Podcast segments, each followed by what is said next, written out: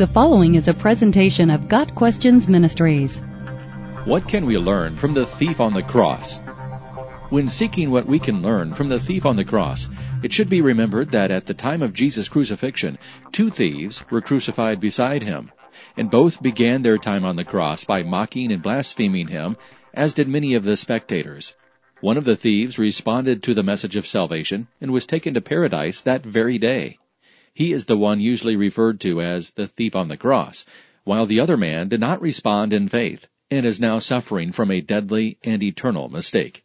It is remarkable that while in the excruciating and mind-numbing torment of the cross, the Son of Man had the heart, mind, and will to pray for others.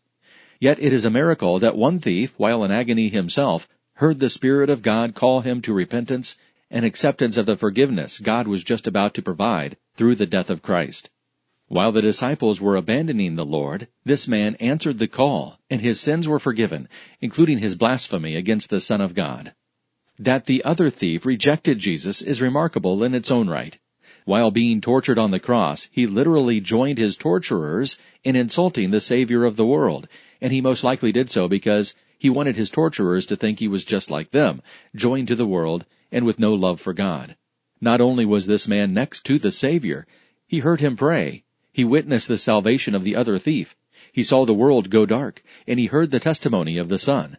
But his pride kept him from submitting to the only one who could save him, and when he one day bows to the name he mocked, he will be doing so reluctantly and while in torment.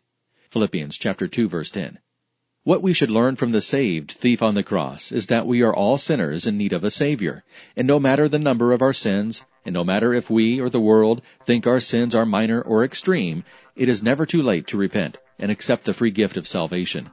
Moreover, as long as someone still has a mind and the will to choose life over death, it is not too late to proclaim the gospel, which hopefully will open a heart to a miracle by the Holy Spirit. Got Questions Ministry seeks to glorify the Lord Jesus Christ by providing biblical answers to today's questions. Online at GotQuestions.org.